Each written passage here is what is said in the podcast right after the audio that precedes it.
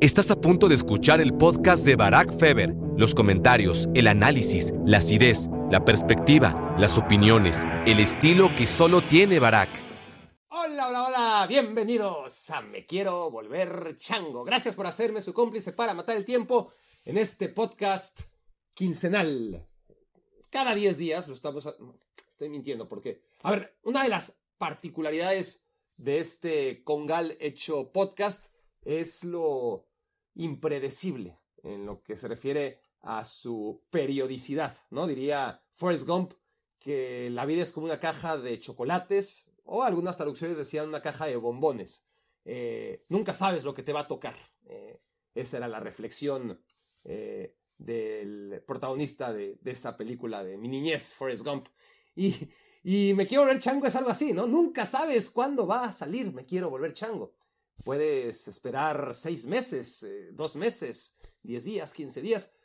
Estoy empujando, empujando, ¿no? Para que, para que volvamos a, a hacer un podcast semanal. Sé que nunca hemos sido particularmente un podcast semanal, pero sí ha habido, no sé, tres semanas en las que hemos tenido un podcast a la semana, ¿no? Bueno, la idea es tener, y aquí me... A ver, por buenas intenciones, eh, la verdad es que no ahorro soy un despilfarrador de buenas intenciones y mi compromiso sigue siendo empujar esto a, que se vuelva un podcast cada dos semanas. Eh, bueno, me, traiciona el subconsciente, ¿no? Cada dos semanas, no. Eso es lo que estoy haciendo ahora y no sirve, Barack. Eh, merecen los primates que te escuchan y te ven mucho más. Dales más, puedes darle más. Eh, dos veces a la semana. Ese es el compromiso que, no logro todavía cumplir, pero ahí vamos, ¿no? Es decir, si del episodio antepenúltimo al penúltimo pasaron, qué sé yo, casi como un mes, eh, y del penúltimo a este pasaron 10 días, quiere decir que ahí vamos, progresando, ¿no? Poco a poco, camino seguro para convertir otra vez, me quiero volver chango, porque ustedes lo merecen, en un podcast que sea dos veces a la semana. Diario en ocasiones especiales también ha sido Me Quiero Volver Chango. No lo olvidemos, en la época dorada de la Copa del Mundo tuvimos Me Quiero Volver Chango todos los días o casi todos los días. Me acordé ahora mismo, no sé si a ustedes les pasa, yo creo que sí, todos estamos hechos más o menos igual dentro de nuestras diferencias, pero muchas veces soñamos algo y, no es que nos, nos levantemos, eh, muchas veces, es más, la mayoría de las veces ni nos acordamos de lo que soñamos, ¿no? Pero, pero hay veces en que sí nos levantamos de un sueño y, lo recordamos y, poco a poco se va difuminando, pero hay otras veces en que soñamos algo y no lo recordamos hasta que pasa algo que nos hace recordarlo, ¿no? Y eso me acaba de pasar ahorita que hablé de, del Mundial y, dije, ay, güey, soñé que Argentina era campeón del mundo. A ver, lo, voy a decir mejor, porque, porque suena a que, a chiste, ¿no? a monólogo barato de, ay, tuve una pesadilla y soñé que Argentina era campeón del mundial en Qatar. No, eh, sé que Argentina fue campeón del mundo en Qatar. Lo que soñé fue que Argentina ganaba el mundial en 2026, en la edición de los Estados Unidos, en colaboración en el cameo que va a tener como organizador Canadá y México. Em, la verdad es que, que lo estoy recordando ahora y estoy reflexionando en voz alta, tratando de descifrar si fue una pesadilla o un sueño. Eh, no, no, fue un sueño mojado, eso eh, se los garantizo, pero, pero tampoco fue una pesadilla, tampoco es que, que haya estado alterado, que me haya levantado en ese momento o que, o que haya, me haya levantado con pesadez. De hecho, lo recordé hasta ahora. Pero sí sería extraño, ¿no? Que Argentina ganara el Mundial otra vez. Sería menos extraño desde mi punto de vista que, que lo ganara en 2026 que en 2022, porque creo que va a llevar mejor equipo, aunque claro, eh, va a llevar a Messi tres años y medio más viejo. Y eso puede ser la gran diferencia, pero todos los demás que hacen menos diferencia que Messi, eh, la mayoría de ellos van a ser mejores porque los buenos, los que dieron un paso gigante en la Copa del Mundo, los McAllister, los Enzo Fernández, los Julián Álvarez, pues tendrán la experiencia de una Copa del Mundo a sus espaldas y, y tres años y medio más de madurez. Los que anduvieron mal, eh, como Lautaro, por ejemplo, pues tendrán una buena ocasión de revancha. Y aquellos que no merecían, desde mi punto de vista, que eran varios en la selección, ir a una Copa del Mundo con la selección argentina, pues seguramente no irán, eh, no encontrarán lugar a diferencia de lo que ocurrió en Qatar. A ver, sé que lo que yo opine sobre las expectativas de Argentina en la próxima Copa del Mundo tiene relevancia cero, ¿no? después de mi tino a la hora de hablar y tratar de ir contra corriente y contra todo el mundo que pronosticaba que Argentina iba a tener una gran Copa del Mundo en Qatar 2022 y que incluso podía ser favorita. Yo me peleé con todos y parecía que tenía razón porque gané el primer round, el de Argentina contra Arabia Saudita. Fui lo suficientemente cauto y, experimentado para saber que, que no convenía restregarles esa victoria o esa derrota en este caso, ¿no? De, Argentina en contra de Arabia Saudita, que además era dirigido por, por uno de mis héroes, Geo Renard. Eh, ¿Cómo le dije? No, Geo Renard. ¿Por qué, ¿Por qué tan mamón? Geo Renard. Porque ni siquiera se... Ah, un correcto francés dirá, es que ni siquiera es Renard, ¿no? Eh, sonará otra cosa, es muy complicado eh, la, la, buena pronunciación de cualquier idioma, ¿no? Pero de francés en particular se me, se me complica. Pero estoy desviándome el tema. la selección de Arabia Saudita, dirigida por Geo Renard, eh, le gana a Argentina y yo tengo esas ganas, ¿no? De, de restregárselo al mundo, pero tranquilo, cautela porque todavía podían pasar cosas y pasaron. Argentina ganó el Mundial, a pesar de que yo pensaba que, que no tenía a futbolistas en un momento para poder aspirar a ganar la Copa del Mundo. No, ninguno de ellos me parecía a mí que llegaba en una dinámica como para aspirar a ello y, y no tenía futbolistas que yo veía como candidatos a ganar la Copa del Mundo. Pero, pero está claro que las cosas ahora han cambiado y que, y que ahora esta selección puede ganar el Mundial en 2026 y que yo todavía tengo ahí algo, ¿no? Porque si no, no lo hubiera soñado. Porque en el pasado sí que soñaba, soñaba mucho sobre la Copa del Mundo. ¿Y saben cuál era una pesadilla recurrente? Eso sí, supongo que no les ha pasado a muchos, pero quizás alguno de ustedes diga, yo también. Y entonces seremos almas gemelas. Eh, soñaba mucho, y esto es periódicamente durante muchos años, en distintos mundiales, independientemente de si faltaba poco o mucho para la Copa del Mundo, eso era irrelevante. Pero, y hasta hace bien poco, ¿eh? es un sueño que, que últimamente no he tenido, quizás porque ya, eh, entre que estoy no maduro, pero sí amargado, este, y, la realidad de los mundiales es que se han prostituido demasiado y, y, el tema este de, de las 48 selecciones y, en fin, pero, pero a, mí la Copa del Mundo me hacía una ilusión, ¿no? De que se jugara eh, y que se acercara la fecha, que independientemente de que faltaban tres años o tres días, yo soñaba muy a menudo o tenía esa pesadilla de que me perdía el mundial, me perdía la Copa del Mundo o, que ya, para ser más eh, preciso, que ya se habían jugado unos cuantos partidos y que yo por alguna razón no los había visto o, andaba distraído haciendo otras cosas o me los había perdido, quién sabe por qué, y que ya estábamos en pleno mundial y no saben la angustia y no había visto un partido. ¿Cómo? ¿No? Y, y bueno, este, la verdad es que en los últimos años esta idea de, de, de hacer el mundial cada vez más al alcance de todos, pues pues para mí lo, que realmente hace especial a una Copa del Mundo son dos factores, ¿no? Eh, el que sea un evento extraordinario, y cuando digo extraordinario, me refiero a que no es todos los años, ni cada dos años, sino cada cuatro años, y exclusivo, ¿no? Eh, para ir al Mundial tienes que ser uno de los pocos equipos que, que realmente se lo ganan. Para alguien que tiene como selección a, una, a un equipo de CONCACAF, pues es muy fácil decirlo, ¿no? Este, en este caso, cuando obviamente eh, para muchos de mis amigos que escuchan aquí, me quiero ver chango, que pertenecen eh, o que apoyan a selecciones del área de CONCACAF que no son México, pues lo verán al revés, ¿no? Para ellos la ampliación es una gran oportunidad. Pero desde nuestro pedestal, aquellos eh, aficionados a las potencias y a México, aquí hago esa aclaración, porque México, sin ser potencia, sí ha tenido esa facilidad, sin olvidar que ha tenido problemas también bastante recurrentes, pero en general, este, sí que podemos hacerle feo a una Copa del Mundo de 48 porque México ha sabido estar cuando eran 32 y cuando eran 24 también. No siempre, pero generalmente. Eh, entonces la, la, Copa del Mundo ha ido perdiendo esos eh, factores, ¿no? De exclusividad y de excepcionalidad que, que realmente la hacían única. Desde la sede, ¿no? Era una sede. Llega el Mundial de Corea y Japón y ahora son dos. Eso a mí ya no me gustó como purista, pero bueno, eh, fue una vez, ¿no?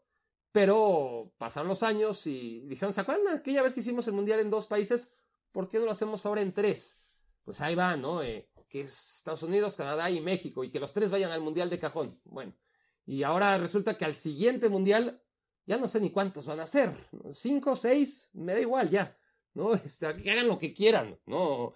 Honestamente, pero, pero sí es terrible, ¿no? Eh, que, que, te pinten como coorganizadora a Paraguay, a Uruguay, a Argentina, eh, que van a llevar a cabo solamente un partido. Ojalá tuvieran eh, o tuviéramos nosotros, ¿no? La infraestructura y, y la capacidad de, de, hacer una Copa del Mundo, como hicimos de manera humilde o no en Latinoamérica en otros tiempos, los tiempos que corren, eh, que son mucho más plásticos y, que exigen eh, demandas que, que, no están al alcance, que no deben estar al alcance de los países de Latinoamérica, pues obligan a que la Copa del Mundo se celebre en otros lugares, a riesgo de que sea un desastre económico como en Brasil, ¿no? Eh, en 2014.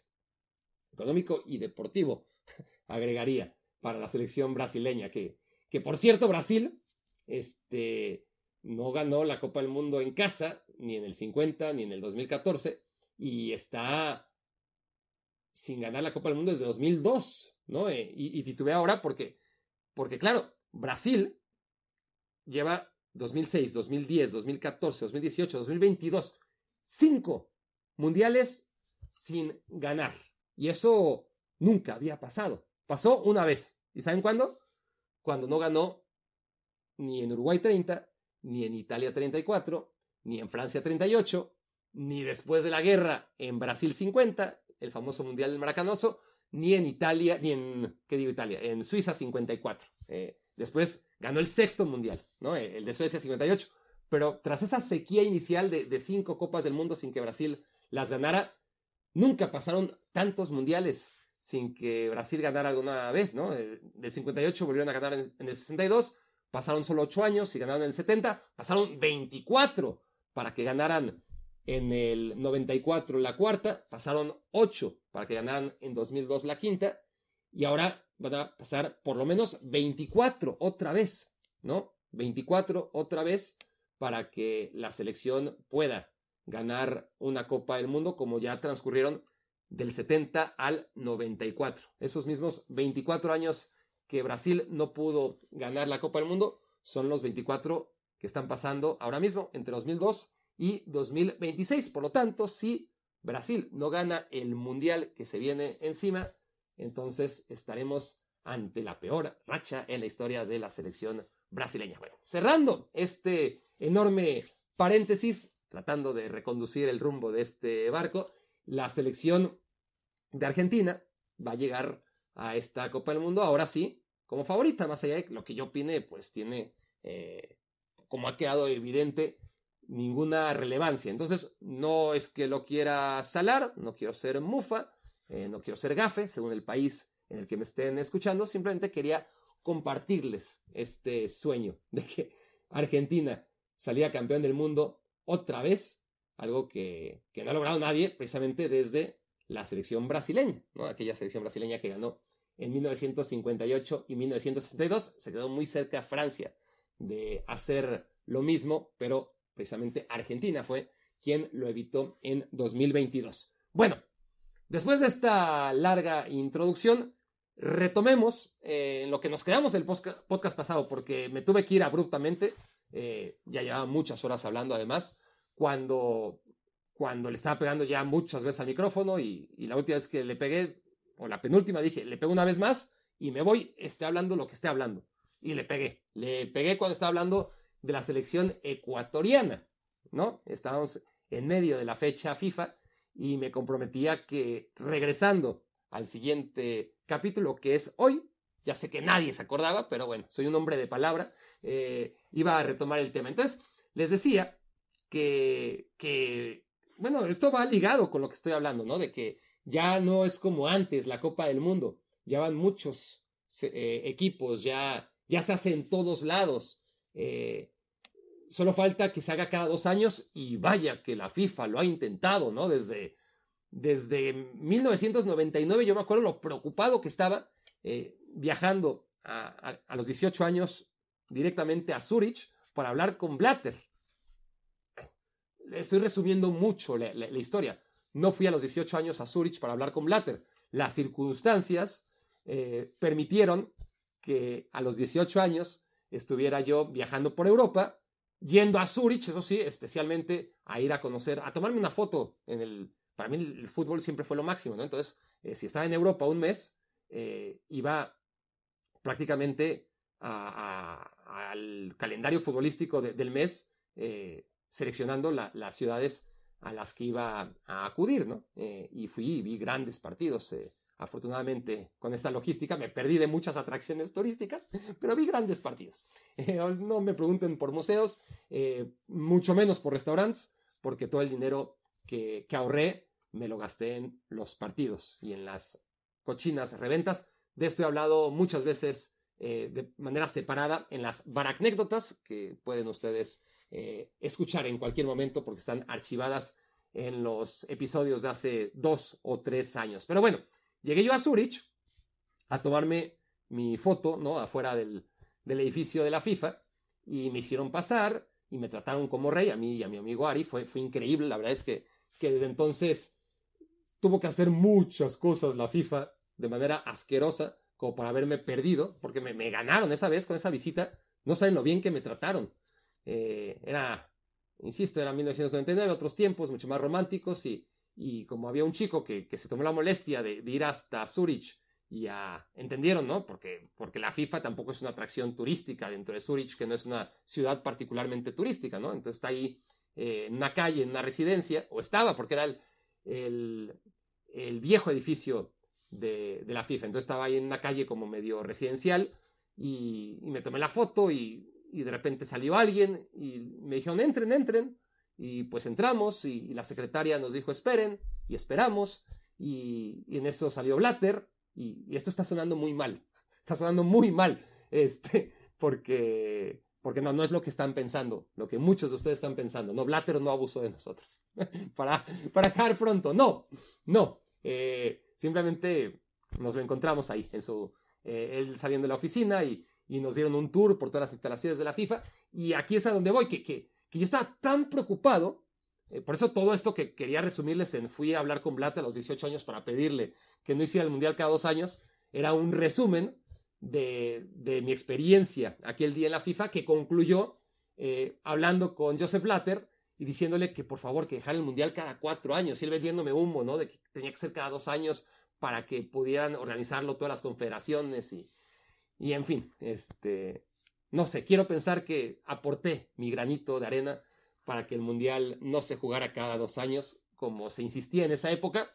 y luego se retomó, porque Infantino y, Blatter son idénticos, ¿no? ¿no? No ha cambiado absolutamente nada la FIFA después de la grotesca corrupción que quedó manifiesta este, hace un lustro, eh, que debió haber acabado desde los cimientos con la FIFA como la conocíamos, y no, simplemente se fueron las ratas que estaban y llegaron otras a, ponderar simple y sencillamente la explotación absoluta de los recursos del fútbol eh, en detrimento de todo lo demás.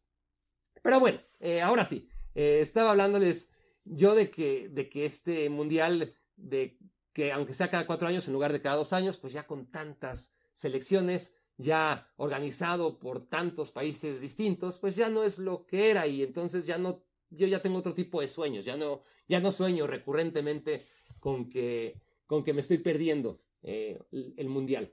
El tema es que, que ya no es como era, ahora sí estaba, perdón, es que traté, dije, ¿dónde me quedé? Y, por más que trataba de disfrazar, este, que, no lograba encontrar mi camino de vuelta entre tantos callejones en los que me voy metiendo, ya, ya lo encontré. Entonces, el, tema es que hasta las sanciones, hasta las sanciones eran ejemplares, ¿no? Porque, porque les hablaba yo y ahora sí, después de media hora, retomo lo que estaba hablando en mi último episodio. Eh, Ecuador, Ecuador se pierde tres puntos. Nada más tres puntos y ni siquiera se los aplicaron en el mundial en el que se los debieron aplicar, ¿no? Porque cuando ocurrió el tema este de, de falsificar los documentos de un futbolista nacido en Colombia para hacerlo pasar como ecuatoriano, pues fue en eliminatoria rumbo a 2022. Claro que esto se descubre ya cuando el Mundial está encima y la logística de, de jugar con 31 selecciones o de traerse a Chile, que es a la que le hubiera correspondido, o qué sé yo, pues la FIFA decidió que, que no, que no convenía, que no era práctico, que ya Ecuador y, y qué bueno que fue Ecuador desde el punto de vista de que, a ver, amigos ecuatorianos, no es nada personal, en absoluto. Y, y, ahora mismo me encanta la producción de futbolistas que está teniendo la selección ecuatoriana. Y como aficionado, creo que Ecuador le ofreció a la Copa del Mundo, aún yendo de más a menos, más de lo que le hubiera ofrecido Chile. Pero estamos hablando de, de pagar las trampas, ¿no?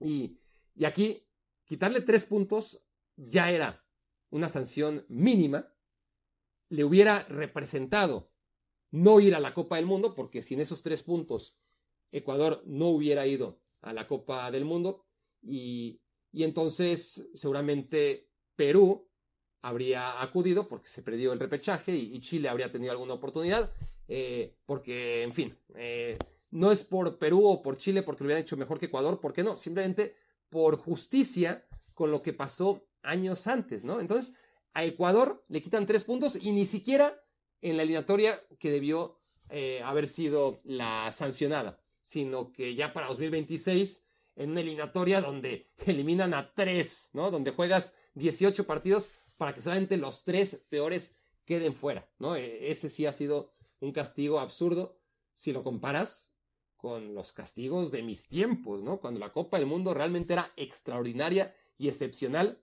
Y es cuando les hablaba de lo del Condor Rojas y, y cómo le costó a Chile dos Copas del Mundo. No tres puntos, no un mundial, dos mundiales, ¿no? El Condor Rojas finge una agresión, de eso ya hablé eh, la semana pasada o hace 10 días, finge esta agresión en Brasil y cuando detectan que es una trampa, pues Chile ni al Mundial para el que se estaba eliminando en ese momento, que era el de Estados Unidos, no, el de Italia 90, Italia 90, ni al de Estados Unidos 94, que venía cinco años después, fuera de los dos, ¿no? Porque, porque realmente fue grotesco. No quiero comparar lo que hizo el Condor Rojas con este tema del papeleo, pero bueno, este, bueno, a, final de cuentas sirve como contexto, ¿no? Es mucho más comparable con lo que hizo México, ¿no? Y ahí también me, había quedado en, el tema de Aurelio Rivera. Porque todo el mundo en México sabe los cachirules, todo el mundo, pero muy pocos saben exactamente qué fue, qué pasó eh, y por qué México quedó eliminado eh, por default de poder ir al Mundial de Italia 90.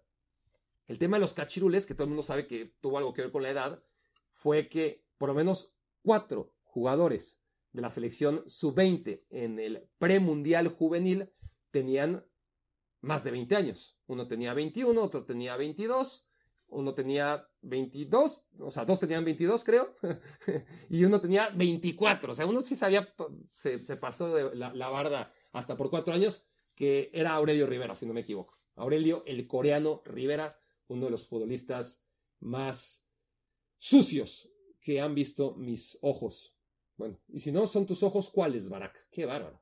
Bueno, eh, uno de los jugadores más sucios que he visto. Eh, Rubén, edita esto. No, no le edites, déjalo así. Este, el tema es que Aurelio Rivera, yo me acuerdo una jugada que, Dios, ¿cómo no había YouTube en esa época? Y, nadie la grabó y, y sería ahora, ah, tendría 200 millones de, visitas. Eh, una jugada en la que está jugando contra Cruz Azul, creo. Este, Cruz Azul contra Puebla, él siendo defensa de Puebla. Y, es un 2 contra 1, ¿no? 2 contra 1, viene un futbolista con la pelota, va abriéndose el otro, queda Aurelio Rivera entre los dos. ¿Y qué hace Aurelio Rivera? Se lanza con las piernas bien abiertas y tira a los dos, ¿no? Al, al hombre que tenía la pelota y al hombre que iba con él eh, perfilándose para, para acompañarle solos contra el portero. Aurelio Rivera se las arregló para hacer un split sensacional patear a los dos y tirarlos. El árbitro lo expulsó. Y Aurelio Rivera reclamó. Aurelio Rivera, en lugar de, despedirse, decir perdón, de sonreír, de, correr, de... No, no. Tuvo todavía la desfachatez de reclamarle al árbitro que lo haya expulsado cuando el árbitro debió haberle sacado dos rojas, ¿no? Eh, fue, fue tremendo. Pero bueno, este, Aurelio Rivera fue uno de los cachirules, de aquellos, por lo menos cuatro futbolistas, que, que además eso es lo que no se dice, pero esa selección que fue a Costa Rica a jugar el premundial sub-20, eran cuatro selecciones en el cuadrangular y, y las dos primeras clasificaban. México fue en segundo lugar. México ni siquiera pudo, o sea, México llevó futbolistas mayores y ni siquiera pudo ser campeón del, del premundial. Clasificó a los Juegos, a, al Mundial del Sub-20 de, Arabia Saudita, que será 1985, creo que fue. Eh, clasificó, no, 1989, claro, estamos hablando del previo a, Italia 90, ¿no? Clasificó a ese mundial, pero en segundo lugar, con jugadores mayores, ni siquiera pudo salir campeón. Fue Costa Rica, el equipo que, ganó ese torneo pre-mundial sub-20, y a México lo dejaron fuera del mundial sub-20, de los Juegos Olímpicos que, venían eh, pues de Seúl 88, claro, porque eso fue fue en, los, en el 88. Entonces se perdió el 88, se perdió el Mundial Sub-20 del 89 y de paso el Mundial de Italia 90. A pesar de, que Guillermo Cañedo tenía un puesto muy importante en la FIFA y, los intereses de Televisa y, eran otros tiempos. Eran otros tiempos. Muchas veces hablamos ¿no? de, otros tiempos idealizándolos, pero aquí está claro que, mira, que, que, con toda su corrupción que ya existía, sin ninguna duda, la FIFA, Javelanche y tal, dijeron, no, esto fue imperdonable. Eh, no van a ir a la Copa del Mundo, eh, no van a ir al Mundial Sub-20, no van a ir a los Juegos Olímpicos. Pero bueno, con esto puedo dar por cerrado ya el capítulo anterior de Me Quiero Volver Chango y empezar con el de hoy, si les parece, porque estamos previo a un clásico más, un Barcelona contra Real Madrid en Montjuic. Y este es el primer condicionante del clásico, ¿no? No va a ser en el Camp Nou. Ahora, ¿qué tanto ha condicionado el Camp Nou los clásicos? Si repasamos las mejores actuaciones del Barça en contra del Real Madrid, casi todas en los últimos... ¿Qué les gusta? Pues desde el 2 a 6, yo creo que, el, 2 al el 2 a 6 marca un, un eh, antes y un después. Ese punto de inflexión, que fue en el año de 2008, son 15 años en los que Barcelona ha vencido al Real Madrid casi siempre con categoría en el Bernabéu, no tanto en el Camp Nou. Obviamente se han repartido victorias, ¿no? Eh, eh, el Barça ha ganado en el Camp Nou y en el Bernabéu, el Real Madrid ha ganado en el Bernabéu y en el Camp Nou, y, son partidos que puede pasar cualquier cosa. Pero lo que no pasa son goleadas del Real Madrid al Barcelona. O sea, eso pasó, eso sí, eh, en la Copa del Rey, en el partido de vuelta. No había pasado. Y para variar fue a domicilio. Eh, el Barça sí que le ha propinado muchas más goleadas al Real Madrid que no goleaba al Barça desde aquella vez del pasillo, ¿no? que quedaba muy lejos en el tiempo.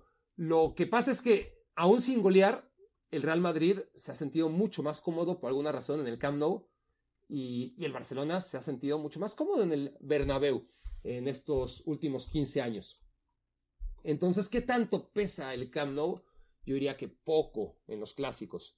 Y Montjuic, pues va a pesar menos aún. Eh, Montjuic yo creo que casi hace de este partido un escenario neutral. Está tan lejos la gente em, que me cuesta trabajo poder decir que, que el Barça tiene alguna ventaja por jugar en Barcelona cuando, cuando lo hace en el Estadio Olímpico de Montjuic.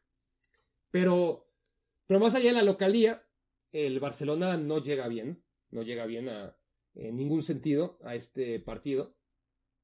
Lo vi particularmente deficiente en contra del Athletic Club, un Barça que de por sí no contaba, no cuenta por ahora con sus futbolistas más determinantes, cuando no tienes de inicio a Pedri, ni a Frankie de Jong, ni a Robert Lewandowski, eh, pierdes a tus tres jugadores esenciales, ¿no?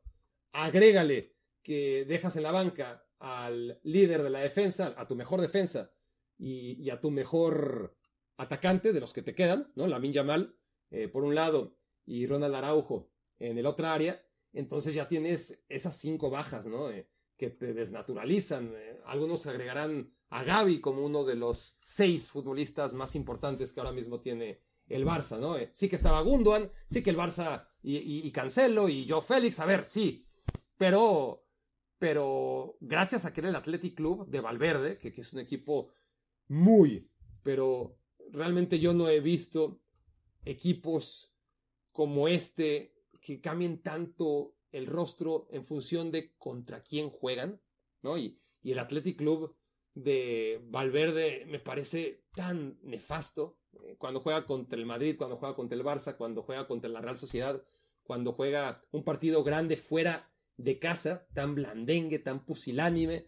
Em, y, esta era la gran ocasión, ¿no? Para el Athletic Club. De, por lo menos el primer tiempo no estuvo mal, presionó, jugó con ritmo. En el segundo tiempo, pues el Barça mejora, hace cambios. También hay que, hay que reconocérselo a Xavi y a sus jugadores. Entran, ahora sí, la Yamal y, y Araujo. Pero pero también es que el Athletic Club no quiso, no buscó eh, repetir las circunstancias del primer tiempo, que, que, era un partido muy favorable para que el Athletic Club sacara algo, ¿no? Y, y se dio por bien servido con el empate y acaba perdiendo, como, como suele ocurrir afortunadamente. Pero más allá de lo que se puede analizar, que creo que no es un partido analizable, el último en contra del Shakhtar Donetsk, eh, las circunstancias que envuelven al Shakhtar lo hacen un equipo muy poco competitivo. Nunca fue una de las potencias europeas, pero llegó a ser un equipo muy respetable, ¿no? De esos que, que aspiraban todos los años a meterse a octavos de final. Eh, ningún equipo tenía tantos futbolistas de calidad brasileños como el Shakhtar. Y, algunos futbolistas no brasileños también muy buenos. Eh. Mudrik y Solomon, los más recientes, en otras épocas Henrik Mkhitaryan. De eso no queda nada en, el Shakhtar. Entonces, es muy difícil analizarlo. Un equipo que, hace demasiado jugando fuera de, casa. Se sigue llamando Shakhtar Donetsk cuando lleva 10 años sin poder jugar en casa, sin poder vivir en casa porque está invadida. Y, bueno, está jugando sus partidos de Champions League. Eh, antes lo hacía en Kiev, por lo menos. ha ido cambiando de, sedes dentro de Ucrania. Ahora lo hace en Hamburgo. Eh, la selección croata lo hace en Polonia.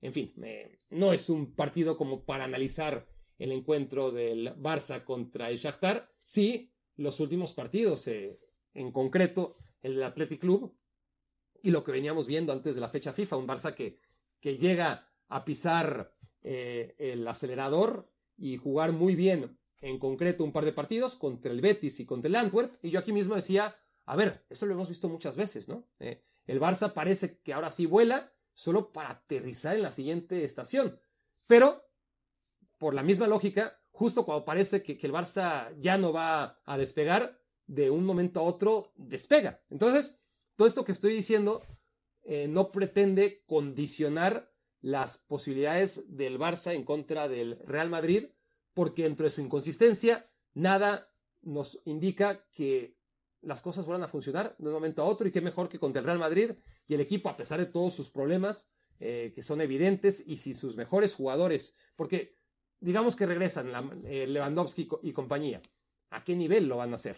¿No? Eh, realmente, ¿qué podemos esperar cuando llevan tantas semanas fuera? Entonces, no se cuenta, ni, no se va a contar ni con la mejor versión ni de Lewandowski, ni de Pedri, ni de De Jong, eh, y eso afecta. Y futbolísticamente el equipo no está trabajado o no da la sensación de que lo esté después de tanto tiempo con Xavi como para aspirar a otra cosa que no sea, mira, funcionó, este, volvió a tocar el burro, la flauta, como se ha vuelto ya eh, una costumbre, ¿no? Una costumbre para el burro tocarla de vez en cuando y, le dura lo que le dura y no ha logrado ser consistente. Pero, insisto, así como el Barça llega a tener momentos sublimes que le duran dos o tres partidos, también llega a tener momentos muy, muy flojos que de repente el equipo de un momento a otro, este, más allá de cualquier análisis, vuelve a jugar muy bien. Eh, Vamos a ver. si se le da a este Barça contra un Real Madrid que me parece que, que dentro de lo que tiene que trabajar los partidos, que no le sobra mucho, pues bastante hace, ¿no? Bastante hace. Eh, me preguntaban la otra vez si el Real Madrid está para ganar la Champions League sin centro delantero. Yo contestaba que sí, por supuesto, ¿no? Eh, si nos hubieran preguntado, ¿está el Real Madrid para ganar eh, la Champions sin Cristiano Ronaldo? Hubiéramos dicho no, y, la ganó. Y si nos hubieran dicho, el Real Madrid puede ganar la Champions, y nos lo dijeron, sin Sergio Ramos y sin Barán, cuando parecían los dos indispensables y se fueron los dos el mismo año, no, el Real Madrid no puede. Eh, y sí pudo, ese mismo año ganó la Champions. Y, luego, oye, pero sin Casemiro, eh, sin Casemiro va a ser imposible. Y sin Casemiro ganaron la Champions, por más que muchos creían o creíamos que era el pegamento que hacía todo posible, ¿no? Que, que, le daba estabilidad al equipo y que sin Casemiro no iba a ser posible. Así que sin Casillas y sin Barán y sin Ramos y sin Casemiro y sin el que quieran, empezando por Cristiano Ronaldo, el Real Madrid ha logrado tener equipos capaces puntualmente de ganar partidos que le han llevado a levantar la Champions League. Y este año, este año no debería ser excepción, sobre todo porque uno no ve que haya un rival súper poderoso, más allá de un Manchester City que claramente es el favorito, pero habrá que ver si tiene lo que se necesita para ganar la Champions dos veces seguidas que solamente ha estado al alcance del Milan de Saki y del Real Madrid en los últimos 40 años. Nadie más lo ha logrado, ¿no? Eh, el City está hecho para eso, podría ser, vamos a ver. Por ahora no es un equipo que enamore el Manchester City. A mí, yo sé que es muy difícil y hasta está mal visto decirlo, pero el Manchester City ha llegado a tener momentos que me han encandilado mucho más que este. Se ha vuelto un equipo eh, mucho más pragmático y y menos espectacular, eh, atractivo. No digo que sea malo, insisto, no digo que sea aburrido tampoco. Simplemente estoy comparando. Y está bien, si es más eficaz, adelante. Perfecto, ¿eh? no, no estoy censurando para nada. Simplemente que, que a ver si, si me explico. Estoy hablando como viudo del Napoli, ¿no? Enviudé de, de, lo que fue el Napoli la temporada pasada y ahora por más que busco este, alguien para reemplazarlo, pues no hay nada medianamente parecido, ¿no? Y sí hay equipos que me entretienen mucho, que, juegan muy bien. El Manchester City, el primero de ellos. El Newcastle me gusta mucho cómo juega. El Brighton me encanta, pero, pero no es lo mismo, no, no, no es siempre, no, no es lo que, lo que me transmitía el Napoli. Eh, culpables son Rudy García y Aurelio Di Laurentiis por hacer algo que ya sabíamos que iba a pasar, pero, pero que yo tenía la esperanza de que no fuera tan rápido, ¿no? Este desmantelamiento del Napoli que aún reconociendo el esfuerzo de, quedarse con Karatsgelia y con Osimen, pues el prescindir o el aceptar la renuncia, bueno, si ya no quería estar era por algo, ¿no? Pero igual no se podía hacer nada. En cualquier caso, quizás al que hay que culpar es a Spalletti, que, entendió que, ya no iba a hacer más con este equipo, que ya lo había hecho campeón y que la Champions League ya la había dirigido y que tampoco iba a ganar la Champions League. Eh, entonces, sin Spalletti y sobre todo trayendo a Rudy García cuando tenías muchas más opciones, eh, en ese momento pudo haber llegado, me imagino, Luis Enrique, pudo haber llegado Nagelsmann. Eh, no hubiera sido fácil, ¿eh? pero, estaban ahí. Pudo haber llegado por lo menos Gasperini o Vincenzo Italiano, ¿no? El técnico del Atalanta y, del, y de la Fiorentina, respectivamente. Trajeron a Rudy García. Y entonces hablo yo desde la amargura del que perdió a ese Napoli, ¿no? Ese Napoli que realmente me, me invitaba a, verlo cada semana, a esperar sus partidos y que me alegraba infinitamente. Eh, ya no tengo eso, el, Brighton no me seduce, eh, he de decirlo así. Sí me gusta cuando estoy viendo su partido, pero no me, no me llama, uy, bajo el Brighton lo tengo que ver sí o sí. Una vez que lo veo, el tema es que tiene a estos eh, futbolistas que, que se van muy pronto y, y no pueden consolidarse, ¿no? Y, va cambiando su alineación de manera continua de Zerbi y así se hace complicado. O, el Arsenal, el Arsenal eh, ya lo decía yo la temporada pasada, después del Napoli, el Arsenal es el equipo que más me llenaba. Y todavía, bueno, obviamente ahora es el equipo que, más me gusta, creo. Creo, pero, pero es que el Arsenal tiene fases de partidos en que juega muy bien y, de repente peca de ser demasiado conservador em, en función del resultado. Y de nuevo, no lo culpo, están para ganar, para intentar ganar.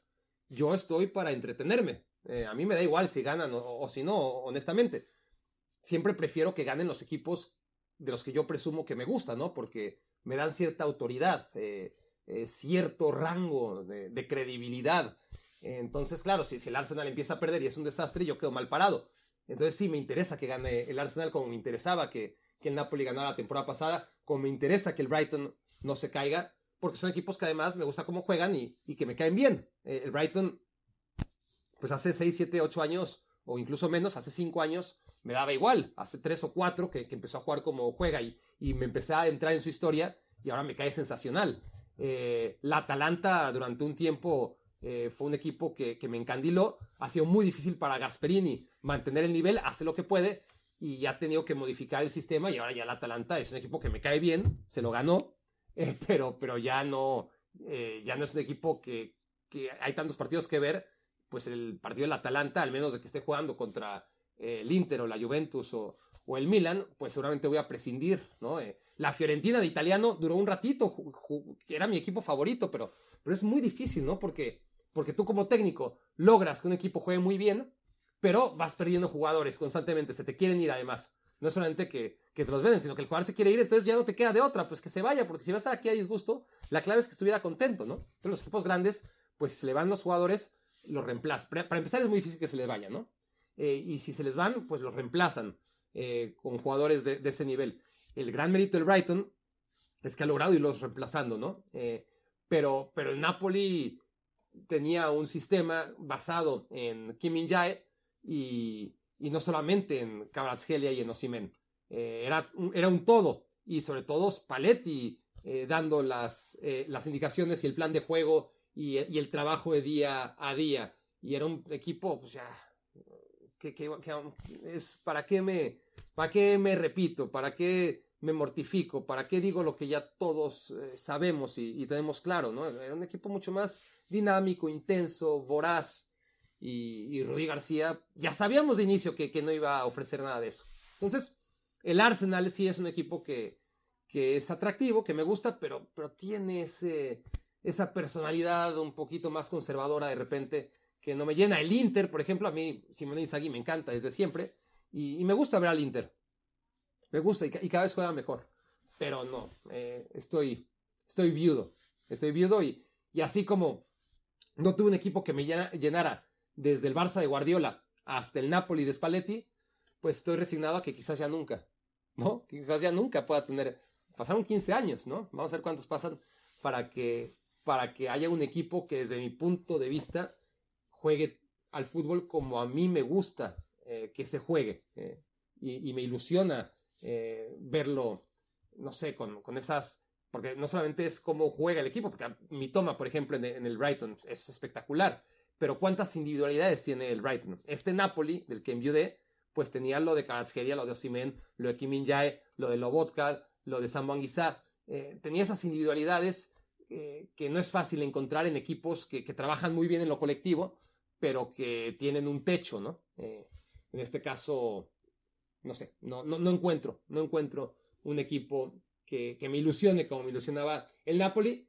y por eso, ¿no? Desde esa amargura estoy yo hablando que, el Manchester City no me parece un equipo que, me llene tanto, ¿no? Eh, cuando veo sus partidos, ya no comparado con el Napoli el año pasado, sino con el propio Manchester City de algunos años atrás, cuando no le alcanzó para ganar la Champions League, ¿no? El año pasado, siendo un poquito más directo, eh, menos recreativo, eh, el ritmo sigue siendo alto, pero, pero me parece que tampoco tiene ese ritmo de antaño eh, en la mayoría de sus partidos.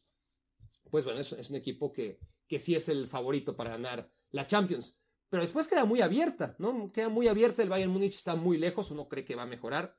Eh, tiene potencial para, para mejorar mucho y ser realmente uno de los dos grandes candidatos a ganar la Champions, pero ahora mismo eh, es un equipo que, que sufre mucho cada partido que juega, sin importar el rival, y que logra gracias a las individualidades que tiene, que son mejores que los rivales que se van enfrentando, logra solventar sus partidos.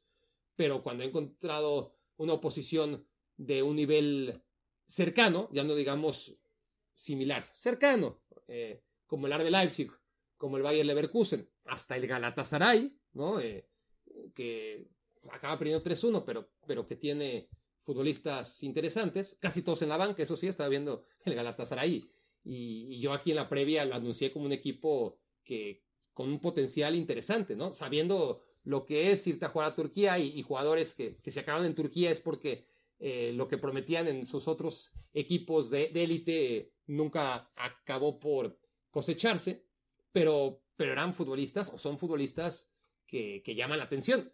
Tú ves al Galatasaray, el 11 titular que, le da pelea al Bayern Múnich, y la mayoría son futbolistas turcos eh, o, de otras nacionalidades, pero, pero no necesariamente los futbolistas mediáticos que la mayoría se quedaron en la banca en ese partido. A ver, ahí les va, porque estoy hablando de memoria y no me quiero equivocar, pero eh, ya que estoy hablándoles del Galatasaray, el Galatasaray le gana, bueno, le gana el Bayern Múnich al equipo turco en un buen partido que hacen los jugadores del Galata.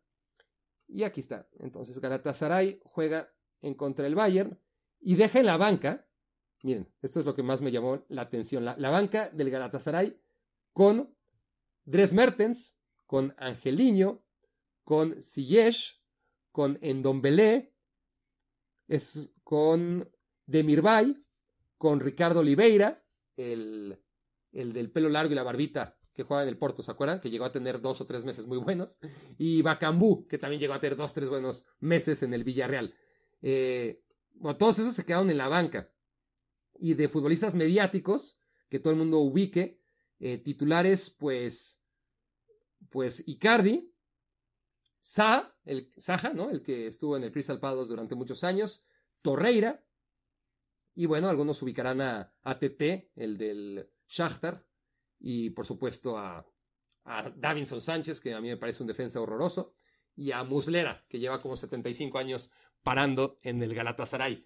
Pero pero sí, este Manchester City está en una zona en la que todavía no me animo a asegurar que es el candidato indiscutible a ganar la Champions League y por ende me parece a mí que, este Real Madrid, aún con todas sus carencias, eh, por supuesto, como lo digo todos los años, eh, quien tenga un mínimo de memoria tiene que seguir sosteniendo que el Real Madrid, salvo que pasen cosas que no son eh, las que acostumbra el Real Madrid, es decir, encontrarse contra un rival en la forma en la que se encontró el Manchester City, que le pasó por encima en el partido de vuelta de semifinales, bueno, ahí sí, ese, ese fue claramente el techo de que no pudo superar el Real Madrid. Pero si alguien le hace el favor de eliminar al City, que puede pasar, o si el Madrid se encuentra un City no tan excelente como aquel, pues ahí tendrá algunas oportunidades, pero estamos hablando de un equipo, de solamente un equipo. Contra el Bayern sería mucho más parejo, contra el Inter, ¿a, qué otro equipo se les ocurre? El, Arsenal, ¿no? Eh, pero sí, a, mí me da la pinta que, que, el Real Madrid va a llegar lejos en esta Champions League y, ya veremos si aprovecha encontrarse con un Barcelona en las circunstancias en las que se encuentra. Vamos a ver el, lo que nos depara el próximo clásico.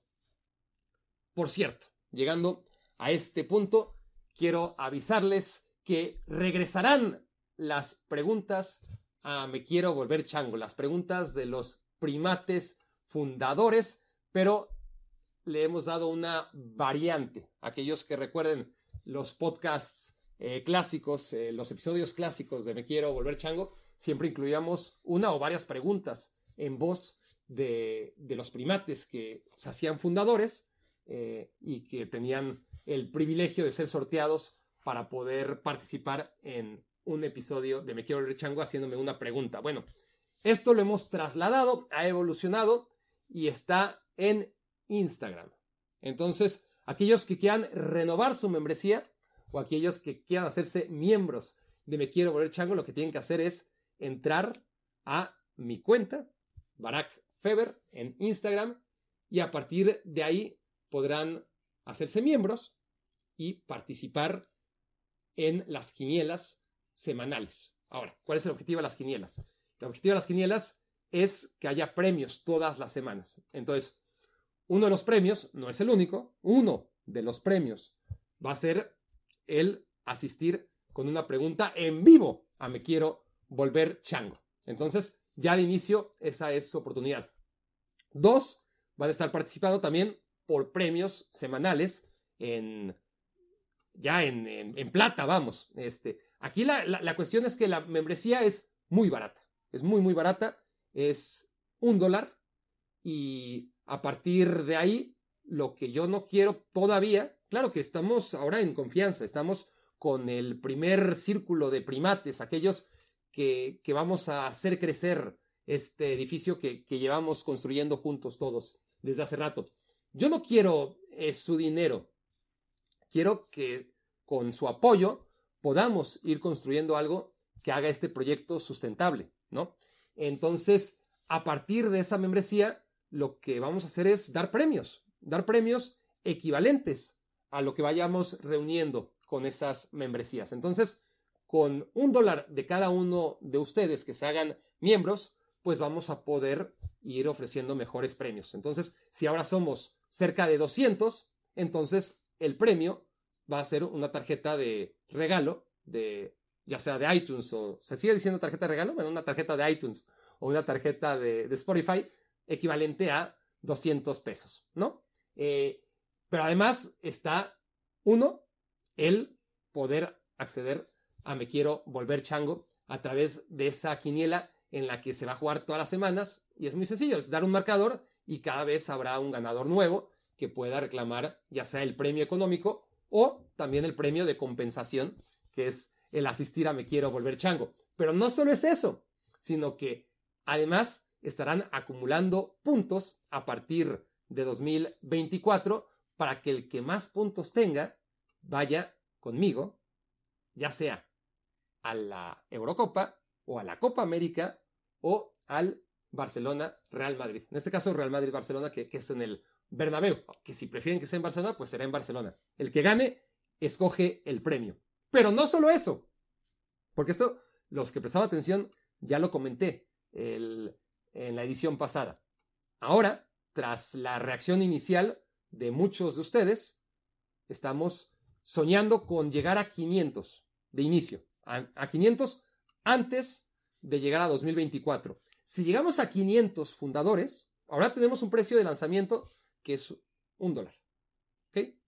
A partir de 2024, si la cosa va bien, eh, entendiendo que, la gente que realmente pertenece a Me Quiero Ver Chango desde el principio y que son fundadores y que ahora estarán renovando y, vamos a hacer este precio de lanzamiento de un solo dólar, quizás a partir de 2024 lo subamos a dos dólares para aquellos que, lleguen después, ¿no? Este, para que, para que aquellos que son miembros fundadores tengan realmente eh, un beneficio sobre los que lleguen después. Entonces, estos 500 fundadores, además de tener de manera vitalicia el mejor precio posible, que es un dólar eh, de, inscripción, es una suscripción este, a través de, Instagram.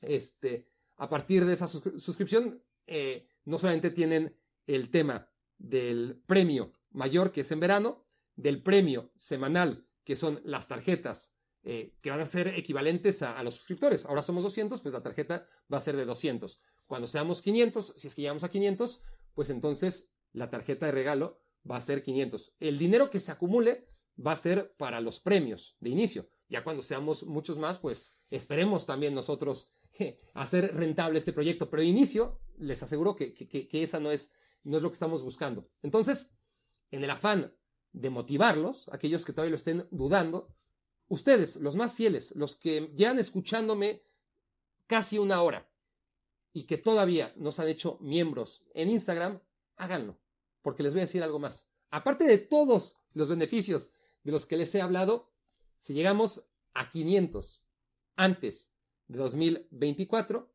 entonces me conocerá uno de estos 500 fundadores.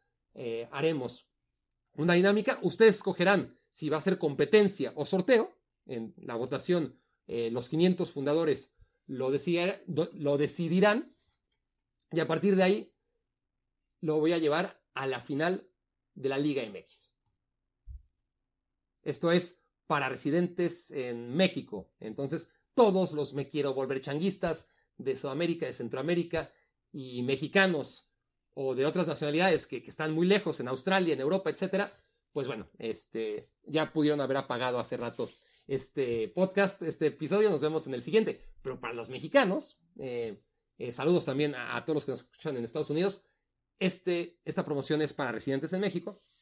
Entonces, dentro de los 500 primeros fundadores, vamos a hacer esa dinámica, ya sea sorteo o competencia, para que uno pueda conocerme y no solo eso, sino que yo lo voy a llevar de la mano a la final de la Liga MX, ya sea en el Estadio Azteca, ya sea en el Estadio del Monterrey, o de Tigres, o donde sea la final del fútbol mexicano.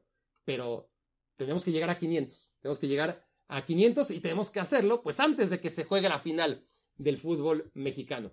Así que ya lo saben, aprovechen todas estas ofertas, eh, reivindiquen su membresía, apoyen a este proyecto, sean para siempre uno de los primeros 500. Eh, después ya lanzaremos una promoción para tener los primeros 1000, pero eso ya será bronca de los que no se apunten antes y se van a perder el premio de este diciembre, ¿no? Eh, tendrán que conformarse con el premio de, verano y con una membresía que no va a estar a mitad de precio como ahora. Así que, por todas estas razones, pero sobre todo porque sé que me quieren, de lo contrario, no se habrían quedado aquí hasta este momento, después de toda esta verborrea, eh, confío en que si no lo han hecho, se van a meter a Instagram y les va a parecer buena idea hacerse miembros en mi cuenta arroba Barack Esto fue Quiero Volver Chango. Gracias por haberme hecho su cómplice para matar Escuchaste el podcast de Barack Feber. Toda la información de los deportes con un toque de Barack.